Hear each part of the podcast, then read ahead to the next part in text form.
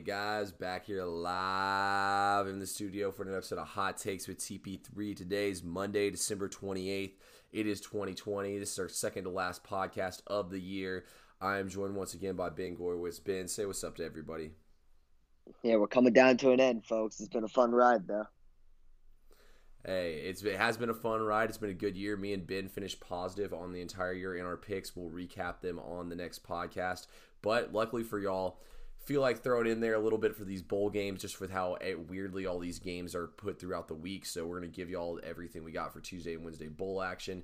Uh, before we do that and discuss all our other topics for today's podcast, I want to talk a little bit about basketball. Man, we finally got the NBA back. Finally got some college basketball, and finally seeing things take shape. I think the first thing that needs to be said, Ben, is Gonzaga's head and shoulders better than everybody in college basketball. I really wanted to see them play this game against Virginia just because, you know, Virginia is arguably the best defensive team in the country, and I wanted to see how they play against a team that plays the opposite style of basketball from them. But not only is Gonzaga proven by beating up on the best teams in the nation that they're the best team, but, I mean, these games haven't even been close. They've beaten, what is it, four top seven teams already mm-hmm. they've beaten, and I think only one of them was close. And I think that was like the first game of the year against Kansas. They won like 102 to 90. I literally think that's the closest game they've played, and that's 12 points. So they they just beat Virginia by 30, 40. However, I mean they destroyed them. Uh, was never close in the entire game. I mean, I think Baylor. Baylor's a great basketball team. They have a lot of veterans. They have those guards that came back, but and they didn't get to play. That game was postponed. I, I just feel like Gonzaga Gonzaga's got five to six guys that will give them 10 points every single night and two to three of those guys will give them 15 plus every night. So I don't think anyone, I mean, I'm not saying they're going to go undefeated. That's tremendously hard to do. But if anyone can do it, it's their schedule because they don't, they usually don't play anybody. Yeah. This year they are playing people and they're beating everyone. Yeah, I'm still a little pissed that Baylor game got canceled. You know, that kind of. I mean, I remember. I I think you remember seeing my tweet. I was like, "Well, I don't even care about anything else today now that this game's canceled." But honestly, we all know what would have happened. But yeah, it usually feels like St. Mary's plays them close. One of the two games. I watched St. Mary's play one game. I don't think they have a chance to even sniffing a close game against them this season. I mean, this, like Gonzaga usually doesn't have the recruits like they have. The fact they have Jalen Suggs this year makes them even better. I mean, it looks like him and Cade Cunningham are in a class above everyone else. Um, other than that, though, I'd say the rest of the field in college basketball is going to be pretty tight, and I mean anybody really can get upset. Baylor had a lot of games canceled because of COVID, because I believe they were the ones who had more of the te- false tests in their in their uh, traveling party. But I'm interested to see how they actually match up with Kansas. I think we'll get a better idea of them moving ahead. But I'll tell you one person, Ben, that surprised me so far this NBA season is Kevin Durant. I mean, it looks like he hasn't missed a beat. Um, Achilles doesn't look like it's bothering him. He's taking a rest tonight. Uh, that's I'm fine with that. I mean, a little load management. Um, he'll need it. it it's incredible. Uh, literally, his pull up game.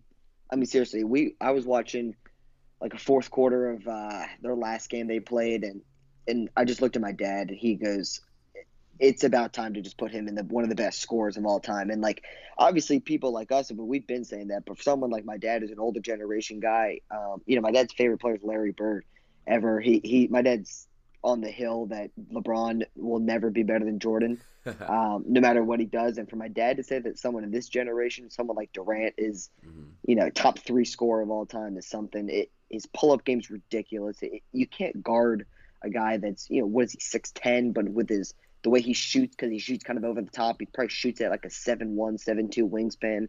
It's a pure shot. It's he's really unguardable. Yeah, and especially the way that Durant plays too. You know, you kind of expect him to bounce back from this Achilles injury. I just didn't know if he'd be a little rusty, and you know, because shoot, he didn't play basketball for about a year and a half. You know, it's tough just to come a hard back worker. and play. What was that? He's a hard worker. You can oh, tell he put the time in. Oh, absolutely. I mean, he looks like he didn't miss a beat. I mean, to come back and play at the highest level of competition there is and to play the way he has been, I mean, he looked unstoppable, especially on Christmas Day.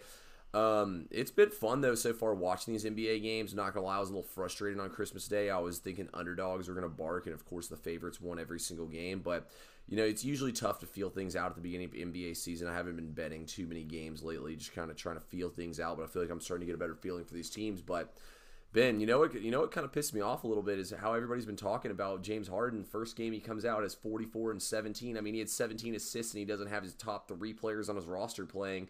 I mean, do you think it's time for teams to reevaluate that they need to trade for Harden? Do you think we'll see a trade sooner rather than later for him this season? Uh, the fact that if you look at that game, if you look at the people that were not playing, the roster of people not playing could probably beat the roster that did play.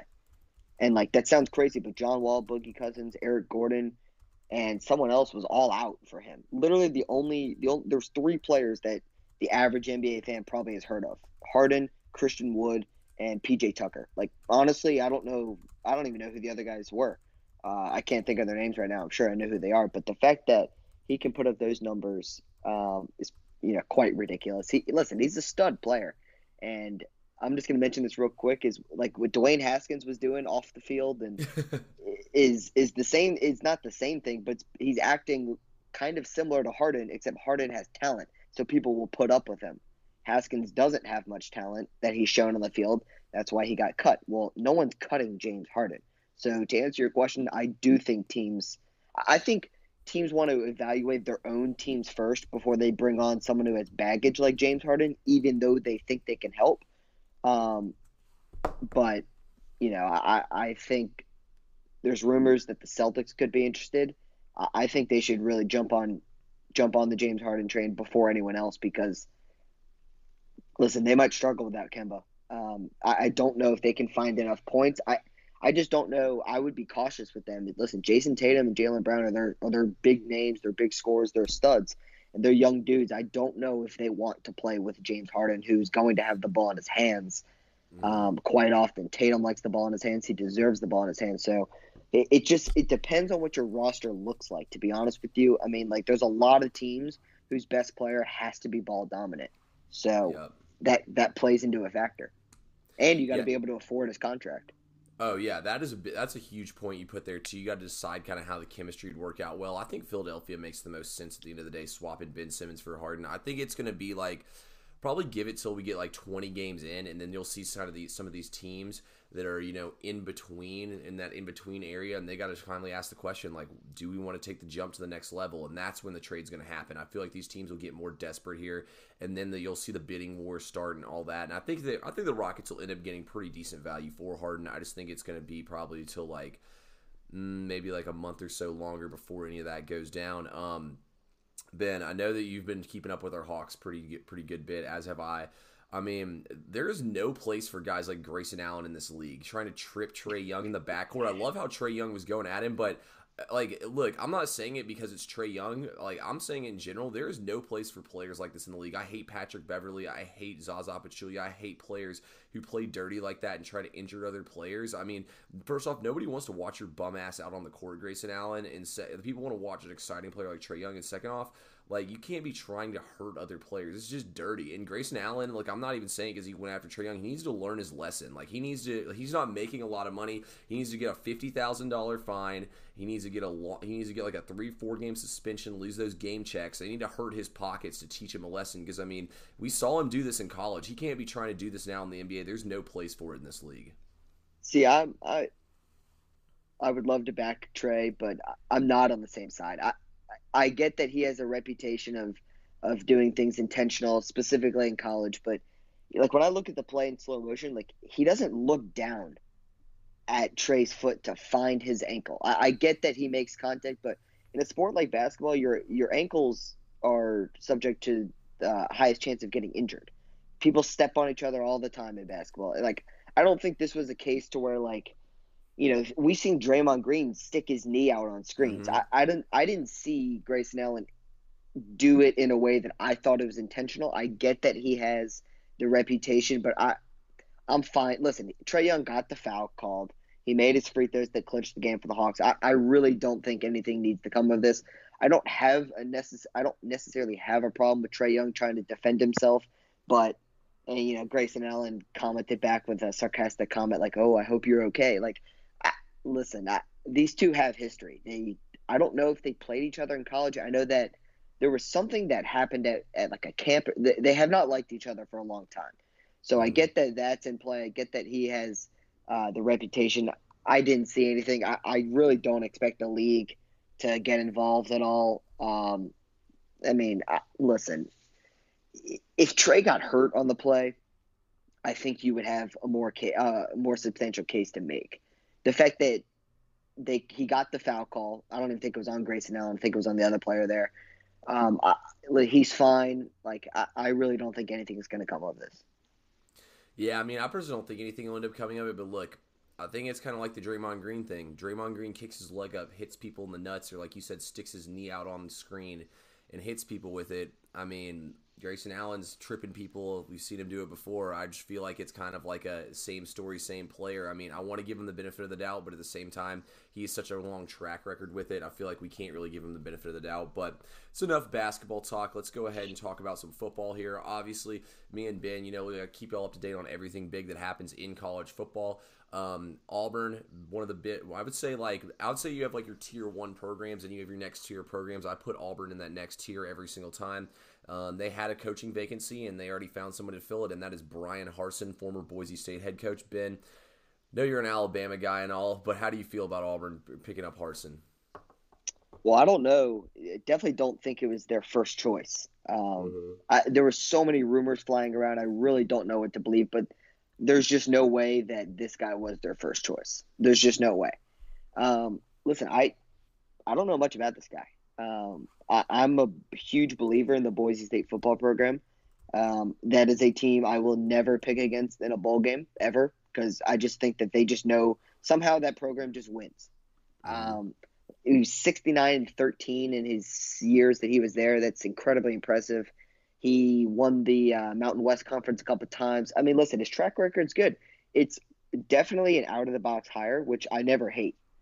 Um, I just think that if he fails, and if he fails quickly, then Auburn's going down a bad path unless they get a home run higher in their next pick. Um, listen, Gus Malzahn's latest recruiting classes weren't great, from what I hear from you know my Auburn friends. And listen, I think this guy can coach. I think he knows how to coach football games. His record, his track record definitely proves that. I just don't know if he can recruit in the SEC. It's it's literally a polar opposite of recruiting for the Mountain West than it is in the SEC. Not to mention he's in the same state as Nick Saban.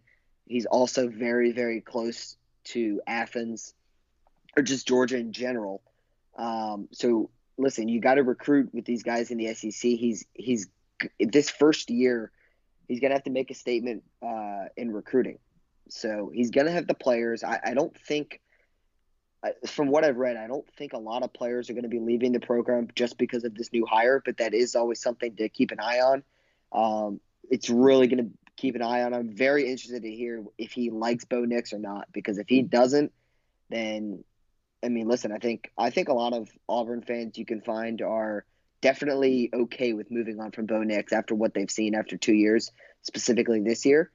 But I think there's a lot of the same fans that say, hey, if this guy thinks he can coach him, then let's keep him. But that's something to keep an eye on. Um, it, it, his recruiting is going to mean more than what he does in his first year in terms of wins and loss records. So he, he's going to have to prove he can recruit in the in the tough SEC. But listen, I, I would say Auburn is probably the fifth best school overall in terms of football performance and recruiting each year in terms of relevance. I mean, behind Alabama, Georgia, LSU. I'll put Florida in there, and then I, I, listen Tennessee. Like I get that they have all this rich history. They they have been so irrelevant for most of my life. Auburn has a national championship, so I, I, Tennessee is very irrelevant in my eyes. I get that Pruitt has recruited very well. Well, he can't win with the guys he's recruiting, so I'd put Auburn as the fifth best school overall uh, in terms of performance and in terms of recruiting in the ACC. And listen, they've they've had more success than Georgia. Auburn has a national mm-hmm. championship um, recently. Georgia doesn't have one since 1980, but Georgia does out recruit pretty much everyone else in the country. So I am going to put Georgia just in terms of talent, but we got to see what this guy can do in terms of recruiting. I, I think he can coach. I don't know if he can recruit in the SEC. Yeah, I'm gonna agree with you on that one. Um, it definitely is going to come down to how he recruits, but at the same time, I will say this though. I mean, you look at his time in Boise State. His worst record was nine and four. I mean, that's really impressive. I mean, this has been a good program. This has always been one of the better programs in college football. And the fact, you know, he kind of came in there, took over for um, Petersen, I think was the guy there before him. I can't think of his first name, but he took came in there, took over for him.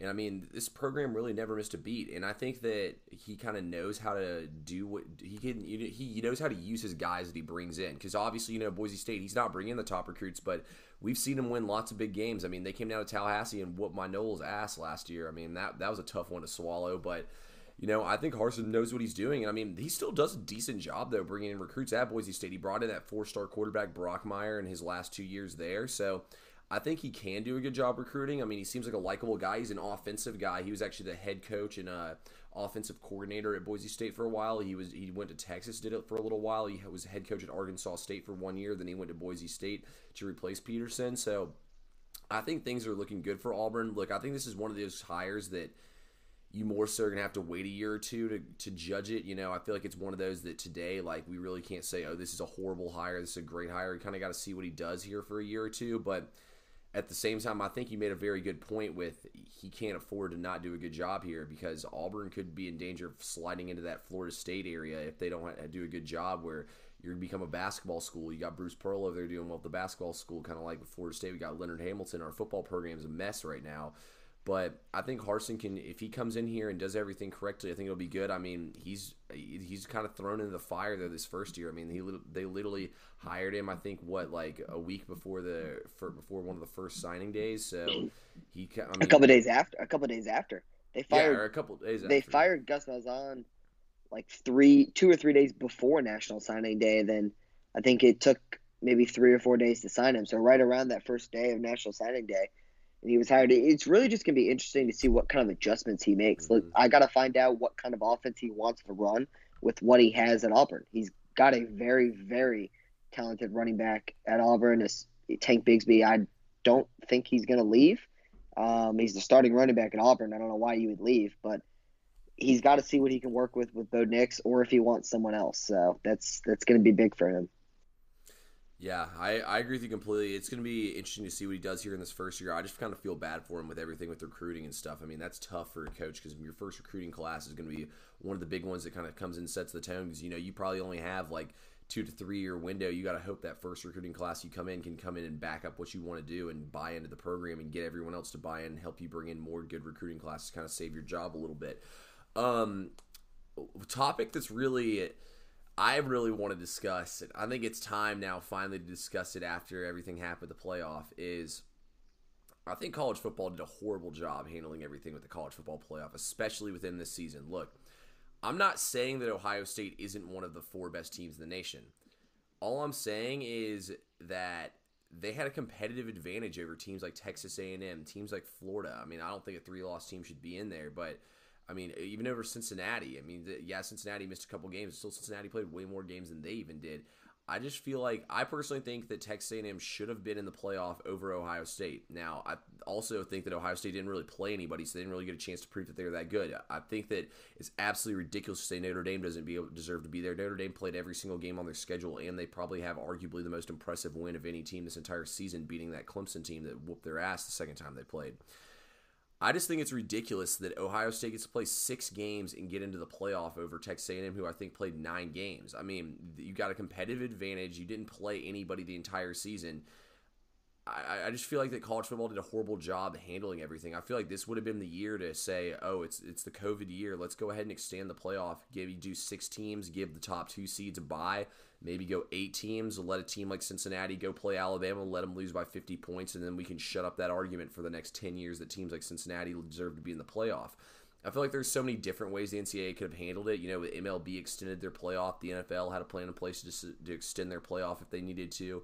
The NBA did the bubble and they extended with that little, you know, with the play-in games to get the eight, seven, and eight seeds for this year. I just feel like there's so many better ways college football could have handled everything that they did with this, and – I feel like they did a horrible job personally, and I think that I mean they might have been able to they might have gotten us the best games we can see, but I just don't like the way they went about it, and I feel like the Texas A and M is kind of you know they're getting the shafted here. So I agree with a lot of what you just said. Um, I, I feel like this was you're not going to have a better year to try out the expanded playoffs than this year. Um, so I think if they wanted to do it at some point, I definitely think it should have been this year. I mean, here's the thing: like they always say that their job is to put the four best teams in. Well, I I hate that because, and you know, it's easy. You know, listen, Alabama is always going to be one of the four best teams, mm-hmm. and if you look at the teams that have made the college football playoff since it um, started, I think in 2014 was the first year, I believe.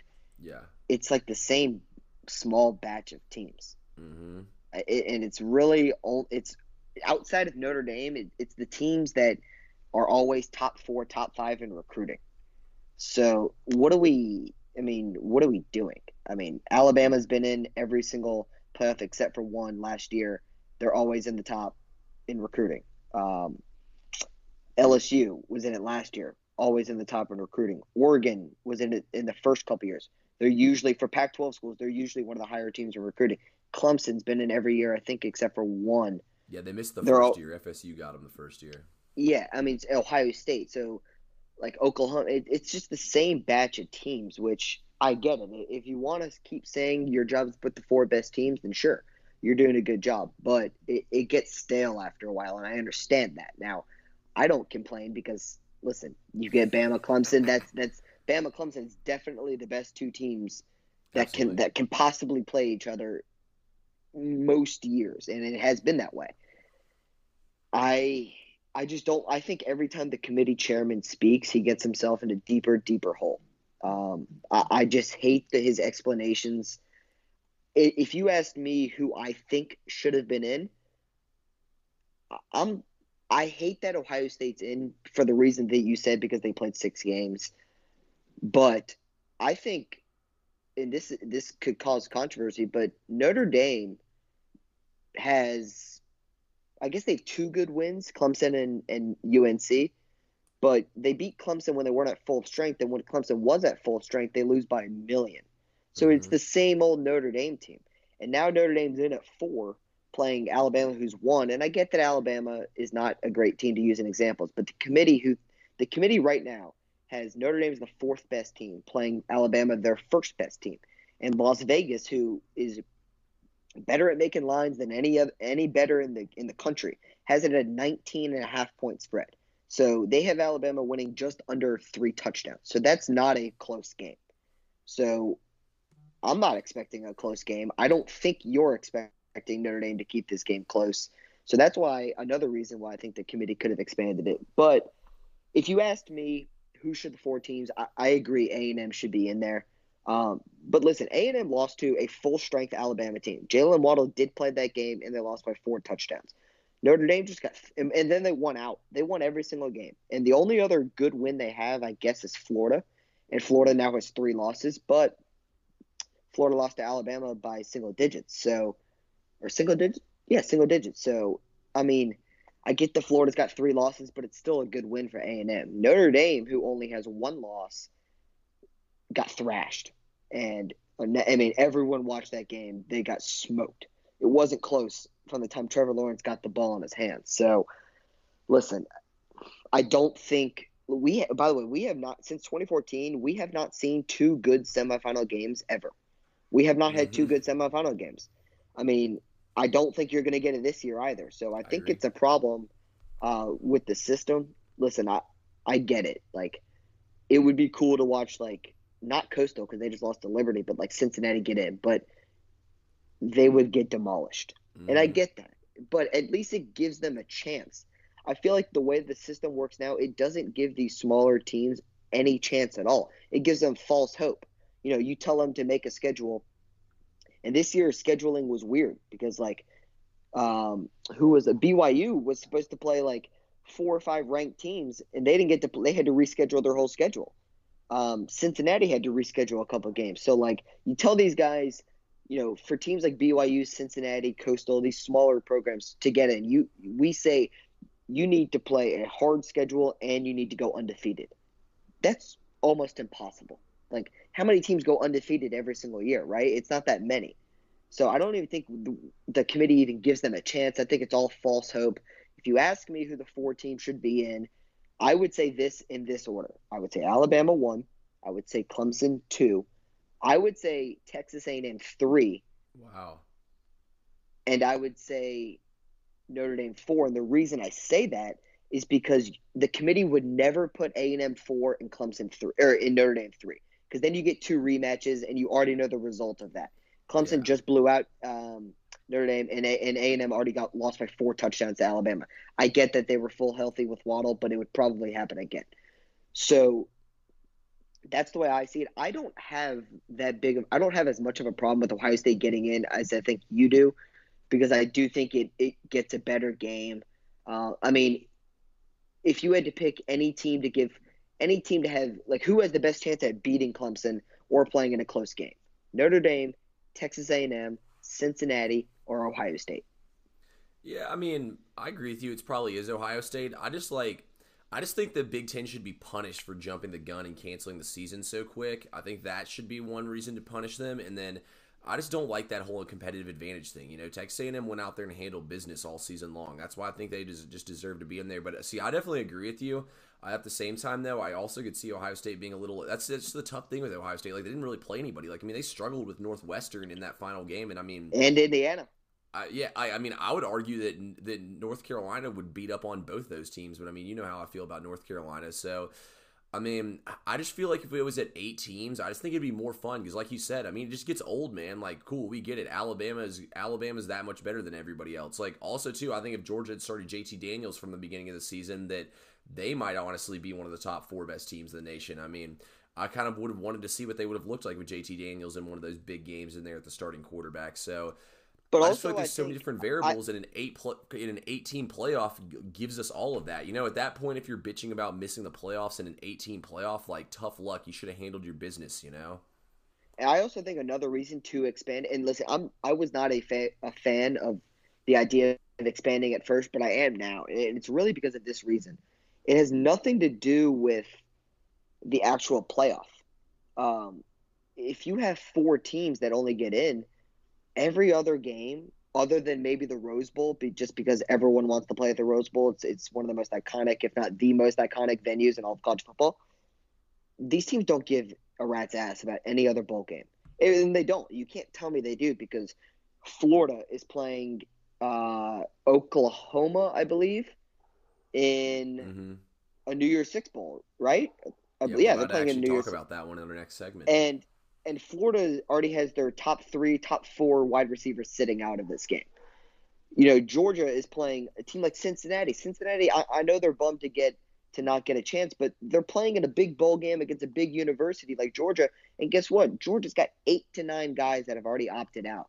So it, it's just a lose lose situation for big programs when it, these bowl games mean nothing anymore. So I feel like even if you expand it to eight, um, or maybe you need more than eight. But I feel like eight it, it puts more of a significance on these bowl games again because honestly, no one cares about these games anymore. It you these coaches will tell you their teams care and then their star players opt out. So like and then they'll just tell you, well, they just they don't want to get injured. And I get that, but and I'm not saying these guys should play. I'm not saying Kyle Pitts should play. He has been banged up towards the end of the year and he's gonna be probably a top ten if he's a lock to be a top fifteen pick. But mm-hmm I'm not saying he should play, but the fact that he's not playing and Toney's not playing and their other receiver just opted out, like, I mean, listen, like it, it means nothing.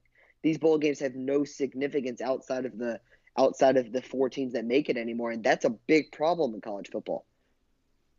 Hey, I agree with you completely on everything you said, Ben. We can, you know, me and Ben can make argument all day for how they how horribly the NCAA handled this. Um, for the sake of time, though, we'll move on now. We're going to break down the four bowl games. So you got two bowl games on tomorrow, two on Wednesday, and then there's a ton of bowl games after that over the next couple days. So we're going to try to make sense of all those games for y'all. Um, also, I want to say this too: we won't be doing any NFL on the upcoming podcast. To be honest with you guys, um, maybe we'll play like one teaser NFL Week 17. I think in the six years I've been gambling, I've probably won like maybe six bets in NFL Week 17 in my lifetime. So I'm just done. I'm just done with it. It's, there's no point in it. But let's move things over to uh, to our first bowl game. We're gonna have at 5:30 tomorrow um, in the Camping World Camping World Stadium. Um, don't even know what the official name of this bowl game is, but is Oklahoma State Cowboys are taking on Um, Miami Hurricanes um, spread on this one is moved all the way to uh, just one point. Miami's a one point dog here. Over under 60 and a half. Ben, what are you, you playing anything on this one? What was the original line? Um, it opened at three plus three, and now that now uh, Miami's plus one. Um, I actually, I apologized for Miami what I thought about them in the beginning of the year, but it turns out I was kind of right about them. They didn't really beat anyone significant, mm-hmm. but they are a good, but they are a good football team. Um, I don't think I'm gonna play on this game just because. I mean, I'll watch it, but I, I, don't think I'll have a play on this game. But if I would, I would I would take Miami. I think Miami. I, I really don't even know who's opting out. I know D'Eriq King has announced that he's coming back for another year, which will be sixth year of college, um, which is that's unbelievable news for Miami. Uh, that's exactly what you wanted to hear. So I would take Miami just because I, I know Chuba Hubbard is out for Oklahoma State. Mm-hmm. Is Tylan Wallace? I know he said he's playing in the Senior Bowl, but I thought I read that he's not playing in this game. I, I, I don't think I think Miami will care more because I think D'Eriq King will care more than anyone on Oklahoma State side. Yeah, see, I agree with you on this one. I feel like Oklahoma State, like once that they lost their undefeated season, everything went downhill for them. But by the way, they're calling this bowl game the Cheez It Bowl. Um, look, Miami's Great got name. a lot of guys who are going to be out for this game, but I mean, a lot of these guys opted out during the season. Um, only one really is Phillips that opted out at this point in time just for the bowl game. Um, I actually think that Miami's going to get the job done here for the reasons you said. I think that D'Eriq King and uh, Manny Diaz are going to want to build off what they did last year or this last season. I also think Rhett Lashlee might be you know, maybe trying to throw his name in the conversation to get a head coaching job here soon. So I think this is a big thing for him. Miami's played bad in bowl games historically under under Diaz and, and even with other coaches, but I just feel like that Miami wants it more here. I feel like Oklahoma State, you know, their season really has been trending downwards after they after they lost their second game. And I just feel like that Miami's going to come out here be able to cover the number at plus one. I'm going to play this. Also, I took a teaser tonight. I opened it with the first, for the first team being the Bills. And I'm going to close it out with the second team being the Miami at plus seven. I would go ahead and hop on that just in case it moves to a PK because right now you have a key number at plus seven. But I think Miami should get the job done. I think it's I think it's a Miami offense can put up a lot of points. Oklahoma State's offense has struggled honestly, which you wouldn't expect with how much they have. But that offensive line's not great, so. I could also see them maybe hitting the over. I'm not going to play anything on that over under, but I wouldn't be shocked if that cashed as well. Um, second game is the Valero Alamo Bowl, played in the uh, Alamo Dome in San Antonio, Texas. Texas finds himself a seven and a half point favorite. They opened as a 12 point favorite and moved down. Over under set at 63 and a half. Ben, I know you're a Texas guy. You playing anything on this one? Um, no, but I would. I mean, I have no idea what to think of Texas. I, I believe they did say that Herman is coming back, though. Is that correct? Yeah, they already they already gave Herman back. Yeah, I mean, listen, it, his boys showed out last year in a Big Ten bowl game. They beat Georgia. I would lean Texas just because I actually think Ehlinger cares about everything he does. As mm. for as long as he wears the burnt orange, it's his childhood dream to play quarterback in Texas.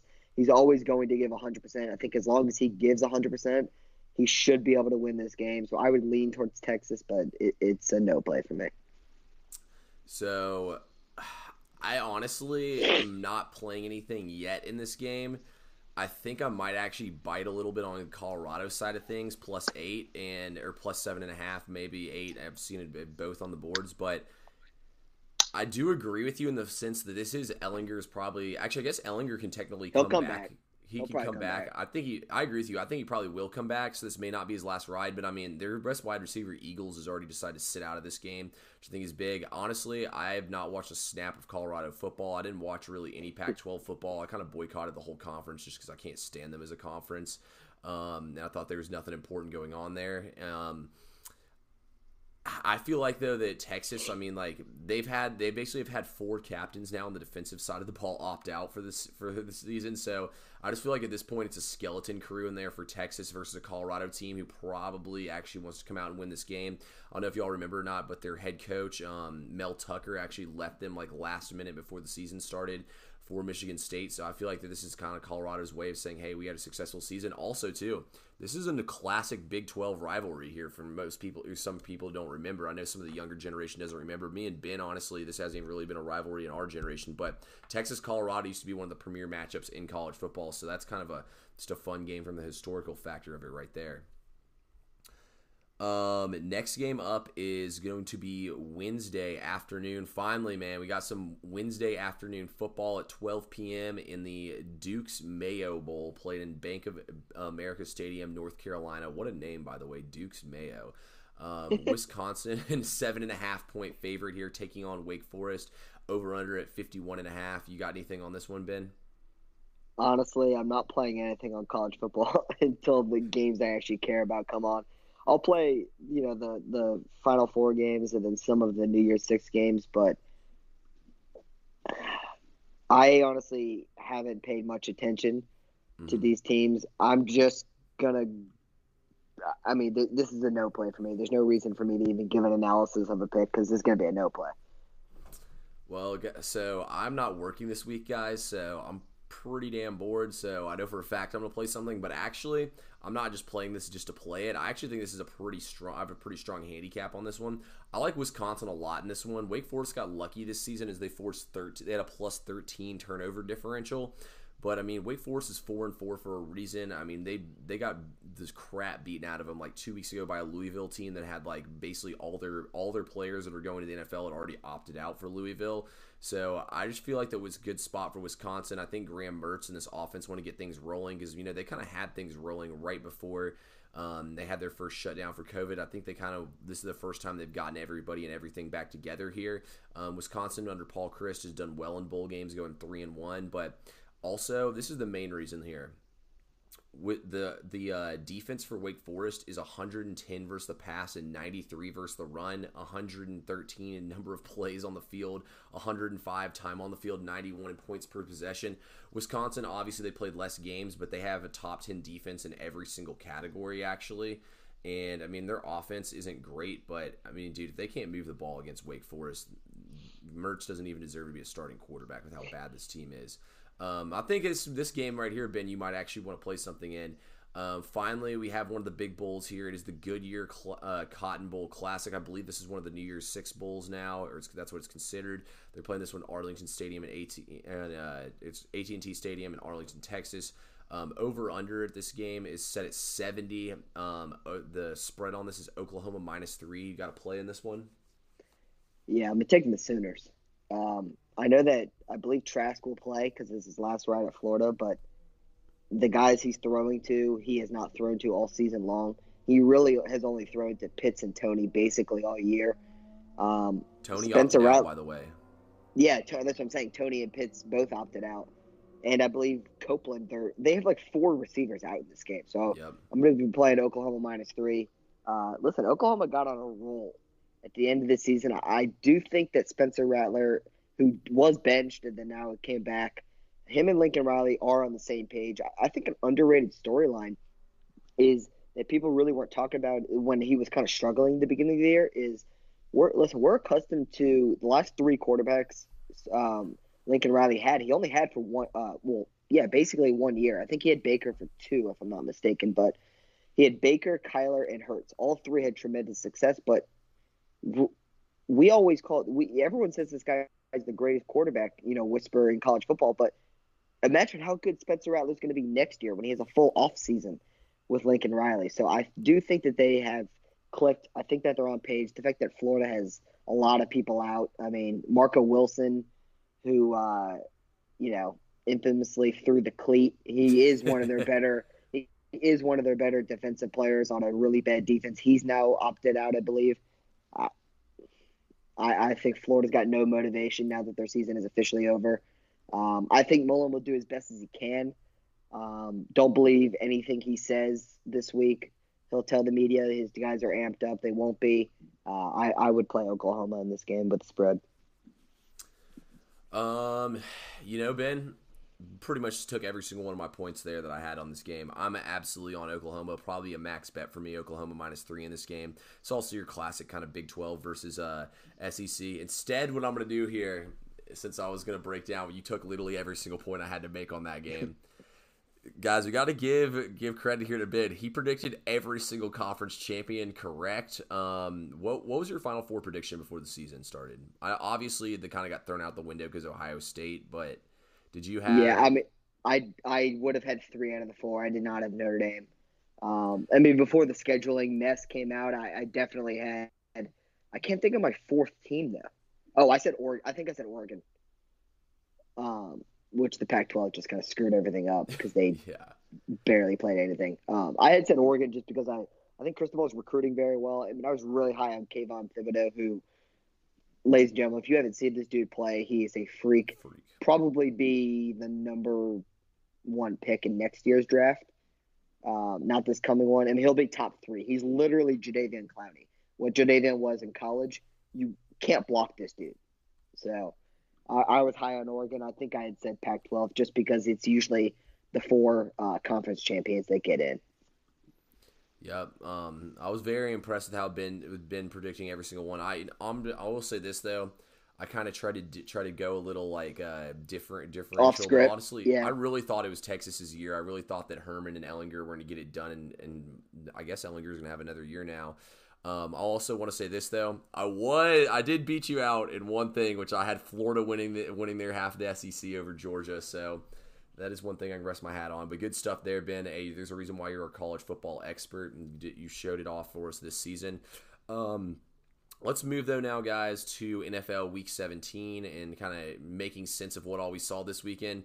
Um, I think the first thing I want to hit on, I'm not just saying this because the Rams absolutely screwed me. They lost me two max bets because they couldn't even cover plus seven in a teaser. I was sick to my stomach watching that game, watching them get stuffed on the goal line. But this is a Rams team that I was very high on. I know y'all heard me say a couple weeks ago I thought this defense could help them get deep in the playoffs, but I mean, after Jared Goff hit his hand, I mean, he looked. I mean, not saying Jared Goff looked really good at any point in time in the game, but he looked absolutely awful after he hit his hand.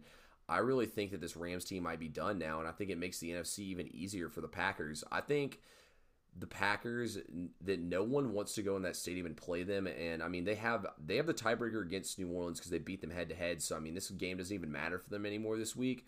Packers have now secured that number one seed. I mean Ben, do you think anybody can even go into Green Bay and beat them? I don't think so, especially with that home field advantage.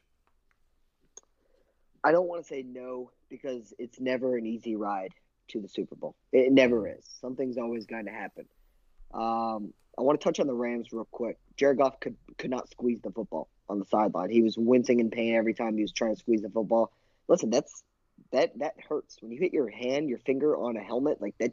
Doesn't feel good. It makes me wonder why people throw punches at a helmet. Like, dude, you're gonna break you're gonna break your wrist. Um, listen, I know that you can't do this in locker rooms, but if I was a player on the Rams defense, I would have to have a teammate hold me back. Um, this is the best defense in the NFL. I don't even think it's close. I really don't think there is a team Mhm. that has a defense that's like the Rams. I really don't. Um, the fact that they held the Seahawks offense to basically nothing. They had 13 points for most of that game. And the Rams couldn't do anything. And this was even before Jared Goff hit his thumb on the uh, helmet. I mean, Rams just could not move the football. Well, they did have that one driver that got all the way down the field, and then Goff literally. Right, like, I don't even know what the hell he was looking at when he threw. That was the worst. I think that's the worst interception I've seen this season. It was you're talking about the one where he rolled right. Yeah, I mean, I it literally was, threw it right to the guy. So listen, I, I do think the Rams are done. Um, from what Adam Schefter tweeted today, it doesn't seem like Goff, as of right now, is expected to play next week. That's gonna be tough because they can't score with Goff. I don't even know who their backup quarterback is. Um, I know they can't score without Goff, so I think it opens it up for the Packers. Um, I don't believe that Drew Brees can go into Lambeau in the cold months and get it done. Uh, the Saints defense isn't even as good as they were in the beginning of the year when they were rolling. So, in short answer, I think it, it looks pretty easy for the Packers, but it's never easy. Um, I don't want to count out the Seahawks. I think the Seahawks are really the only team that can challenge them up until this point, or at least that I'm expecting to. I, I don't ever want to count out Brady. because um, their defense is good too. But so I would say the top three teams in the NFC are are. Um, I'm not going to put the Saints there. Uh, I think in terms of playoffs, I don't believe in Brees. In terms of teams that I believe that can win in Lambeau, I will go Seattle one, Tampa Bay two, and then small gaps, Saint uh, the Saints. Then everyone else, I don't think has a chance. I think it looks a lot easier, and honestly, no one has been able to stop Davante Adams right now. By the way, Aaron Rodgers is your NFL MVP. I hate hearing you say that because I'm holding a uh, a ticket in my back pocket right now. That's Josh Allen, twenty five dollars to win over eleven hundred on him to win MVP. Was really hoping it, it can't be, it, it can't be Mahomes at this point. It just really can't be. Mm-hmm. Um, Actually, so the Rams' backup quarterback is uh, John Wolford from Wake Forest. He was nothing special at Wake Forest. So we'll say this though, he did throw for three thousand yards plus yards his last season there. But I mean, Wake Forest was nothing special when he was there, and that's coming from your ACC expert right here with myself. Um, Davante Adams, by the way, I'm not saying he's the best wide receiver in the NFL, but I would definitely say like if they had an award for the top wide receiver of the season, I would definitely. There's no way you can't not give it to Davante Adams, even though he missed a few games. He's not going to have the yardage of the other guys, but when he was on the field, the Packers are absolutely unstoppable all season long. Um, you know, it's kind of crazy. In his in, in his last 15 games, Davante Adams has 20 receiving touchdowns. Good grief that's like some that's like some Madden stuff when you just make a season and you're not on all Madden, you're on the season on like the one down, and your receiver gets like 30 receiving touchdowns. Like that's literally what that is, pretty much. Yep. It's absolutely. I mean, that that's honestly crazy. I would have never guessed that. But I mean, whenever he plays, his Packers offense and and team in general is always looks completely different. Um, I kind of agree with you with, with your statement of the Seahawks. Seahawks, like I'm not going to say they're great, but their defense looks better. I mean, Seattle's going to have a home game in the playoffs. Look, this is a, this is a weird thing. I was I was looking at this earlier when I was looking down all the teams and kind of trying to make sense of everything. So think about this: teams that probably have the best home field advantage in the NFL. The, the Packers still seven and one, Saints six and two at the house, uh, Seattle seven and one at home. Um, Kansas City six and one at home, Pittsburgh seven and one at home, Buffalo six and one at home. Those are typically all the teams with all the best home field advantages, and every single one of those teams pretty much did the exact same thing they would do in the regular season. The one that's baffling to me though is Arizona, or wait, that's San Francisco, not Arizona, so never mind. But anyway, um, back to what we were saying. Look, I think that there's one team we need to talk about here in this division, Ben, and that is the Arizona Cardinals. I mean, they've given the Bears life now. This Bears offense has come alive. They've been doing it against the, probably some of the worst competition in the NFL now. They've been doing it against the likes of the Lions and Vikings, but they've given them some life here. I mean, do you, do, who do you think is going to end up snagging this last wild card spot? Are the Cardinals just going to be able to claim what's theirs, or is it going to be this this Bears team that somehow has found life the second half of the season? I'm going to look at who has the easier schedule. Um, I mean, the Bears are on a three game win streak. They've beaten Houston, Minnesota, and Jacksonville. They they lost to the Lions. They play Green Bay next. I don't think Green Bay will be playing all of their starters because they have already clinched. Mm-hmm. Um, Arizona's final game is at is at the Rams, but I don't if Jared Goff doesn't play. I still believe, and Kyler Murray doesn't seem like he's going to play. He had a lower leg injury that Kingsbury said he doesn't know if he's going to be able to go. I have no idea who their backup quarterback is. So, by def, I mean, I.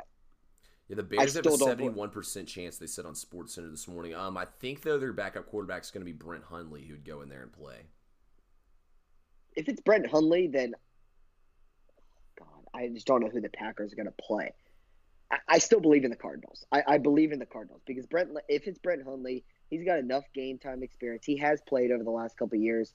I, I have no faith in Mitch Trubisky. I know that they've won three in a row. I know that he's looking better.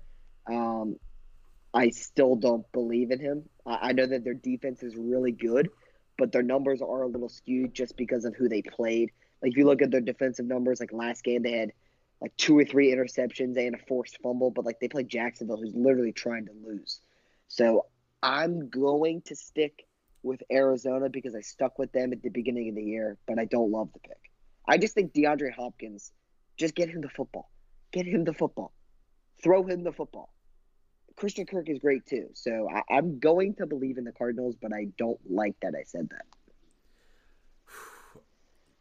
I think I might have found myself betting on a Week 17 game after I said I wouldn't do it. I feel like we got to take the under in Cardinals Rams if both backup quarterbacks are Yeah. playing. Yeah, absolutely. Yeah. I, I think that might be the one play I end up pulling the trigger on. But I'm gonna say this: I don't know if Cliff Kingsbury can do it, man. I feel like Sean McVay can come out here and scheme up some sort of BS way to win this game. I mean, they haven't said how bad Darrell Henderson's injury is. They already said Cam Akers is a high ankle sprain and won't return to the playoffs.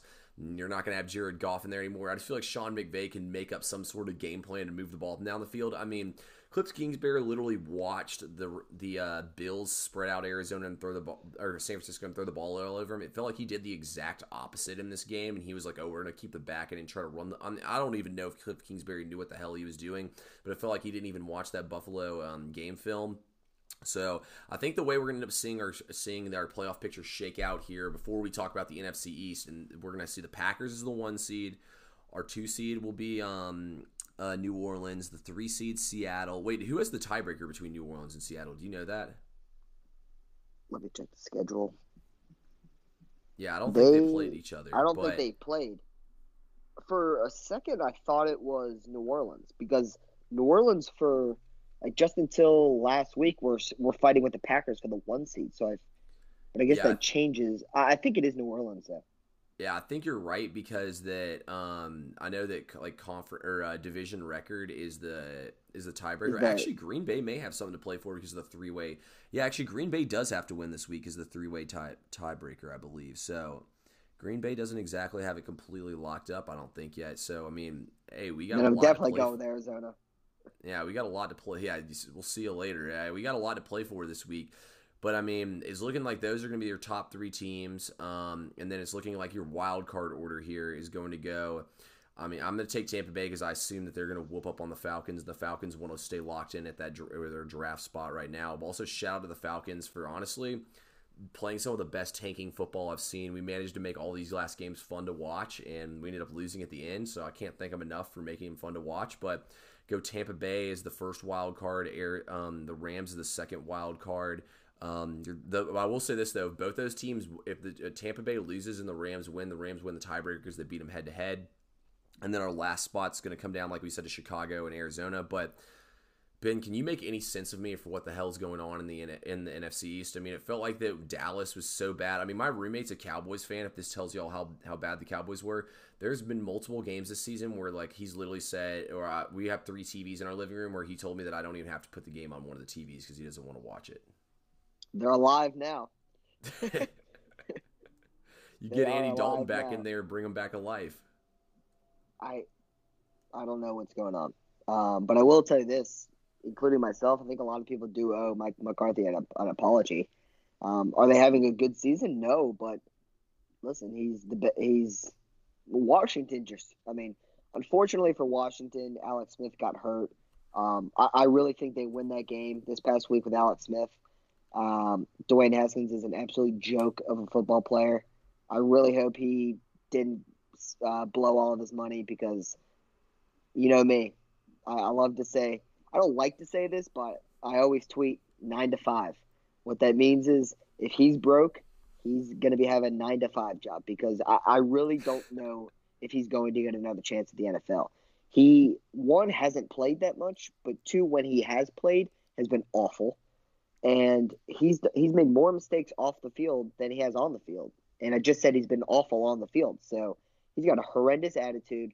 I think you know. Listen, he tweeted something good today that he thanks Washington for letting him play for his childhood team, giving him a chance. He knows he screwed up, but I don't even know if he tweeted that. That might be his agent tweeting it. I, I don't know. I he needs to prove to everyone in in the uh, football business that he actually means what he says. I mean, there was a report after his rookie year that he didn't know the playbook very well. That's why he uh, wasn't going to be a starter. Then Alex Smith came back. Ron Rivera got hired. Ron Rivera hated him from day one. That's why Ron Rivera traded for Kyle Allen because Kyle Allen was um, on, the Panthers, coached by Ron Rivera. So Rivera never liked him. Um, listen, he Haskins had two COVID protocols uh, where he broke. His coach was literally coaching through cancer. Was literally putting his life on the line, and Dwayne Haskins goes to a club or strip club, I believe, after a game. after his first start. So he, I don't think he cares. He has not proven that he cares. So they they screwed up. And then I don't know what just happened with the Eagles. I thought the Eagles going into that game had a very good chance. Um, I thought Jalen Hurts was playing fine. He had three turnovers in that game. So the Giants aren't even out of it. So I mean, by default, the Cowboys are the favorite to win it right now, I believe. Uh, or is Washington still the favorite? Um, no, da- I mean Dallas has like the highest chances, pretty much. Yeah, but Washington so holds the tiebreaker because they beat them head to head both times.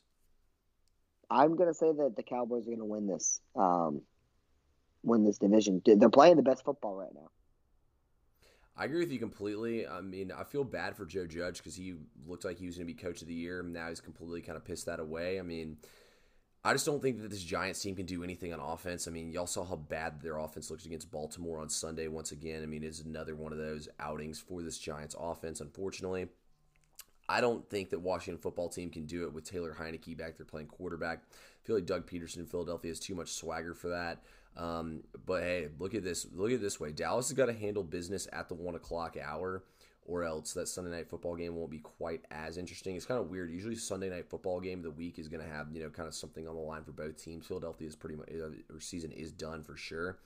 Um, yeah. I'm gonna agree with you though. I just think if Washington football team could somehow get Alex Smith in there, I think they would do it. But without Alex Smith in there, I don't think they can do it. But it's kind of funny that we're spending so much time talking about the worst division in football and that they're Theirs is the one that uh, comes down to the end of the season here. Um, so over in the AFC side of things, we it's obviously crazy. Kansas City is the number one seed. Indianapolis and and uh, Tennessee are tied neck and neck right now. Tennessee owns the tiebreaker though. Uh, Pittsburgh clinched their division. Buffalo had already clinched their division. Um, before we talk about who's going to win win out this division before Tennessee and the Colts, Ben, have you seen any crazier game, honestly, than that Steelers uh, Colts game at the one o'clock hour on Sunday? Top of my head, no. Uh, they were up twenty-four to seven, I believe. Yeah.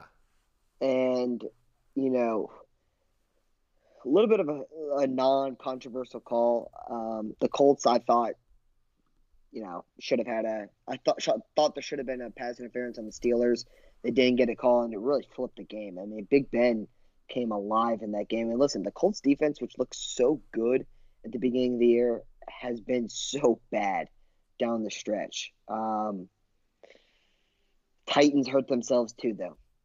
Titans really hurt themselves by losing to the Packers the way they did. I mean, listen, that game was crazy. In this AFC, this AFC wild card, it, it's unbelievably crazy how many teams are still in it the fact that Baltimore is right back in things with a four game win streak, and the Titans and the and the Colts are back to ten and five. And listen, the the Colts play Jacksonville uh, in the last week of the season, and the Tennessee Titans play Houston.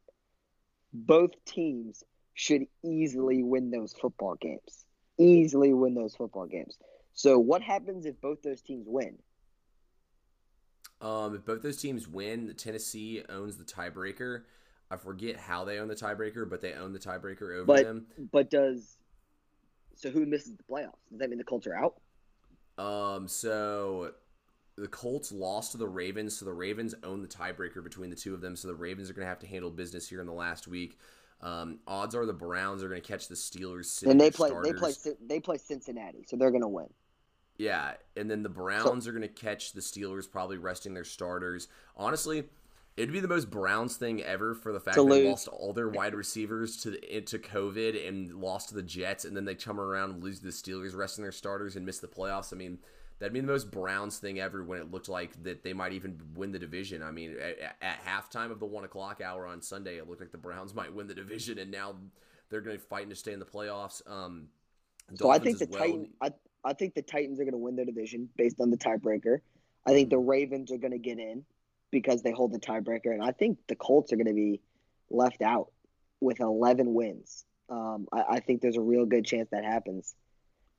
No, I see. I'm going to agree with you completely, Ben. I think the Colts are the odd man out here, going to get left out. Um, Buffalo's probably going to be resting their starters after this game on uh after this game tonight. I just don't think that they're really going to care where that they end up between them and the Steelers. I don't think them and the Steelers are going to fight that much for positioning here, even though Buffalo is going to hold the tiebreaker if both teams are tied up. Um, It's going to be weird though. Honestly, it's crazy kind of to see how Fitzpatrick came in and saved the Dolphins and closed that game out Again. for Tua. I mean, that throw he made was a dime, and he was getting grabbed in the face mask. I mean, that was probably one of the best play of the entire weekend for the NFL wise. I mean, and Gruden. Gruden just has no idea what he's doing in terms of clock management. Nothing. I mean, the end of that game, that game was crazy. Honestly, those other two games to start the day off. I mean, like that that Bucs game was over middle of the second quarter. That Cardinals game, I mean, that was just an ugly game to watch. That was the marquee game to watch, and that was honestly probably one of the most fun games of the whole weekend. But I mean, it's just crazy to think how Baltimore look like they're dead in the water. They're going to get in now. I feel like Miami and Cleveland have been all consistent and everything. I feel I will say this: one of these teams is going to choke in Week 17. I know for a fact oh, it's yeah. going to happen. Someone oh, always oh, yeah. chokes in Week 17. Don't know who it's going to be, but somebody is a hundred percent going to choke. Um, it's also kind of cool though the way NFL does the scheduling in Week 17 all those teams that are going to be battling for the wild cards will all be in play at the exact same time. They all play at the um, at the uh, early hour, and then kind of all those teams battling in the NFC all play at the late hour. So it's kind of like that. Every single team has to handle their business. Every game matters. Mm-hmm. It's gonna be fun to see how everything plays out. Anything else you want to say, Ben, before we get up out of here? Nah, that's a long breakdown for everyone. That's all I got.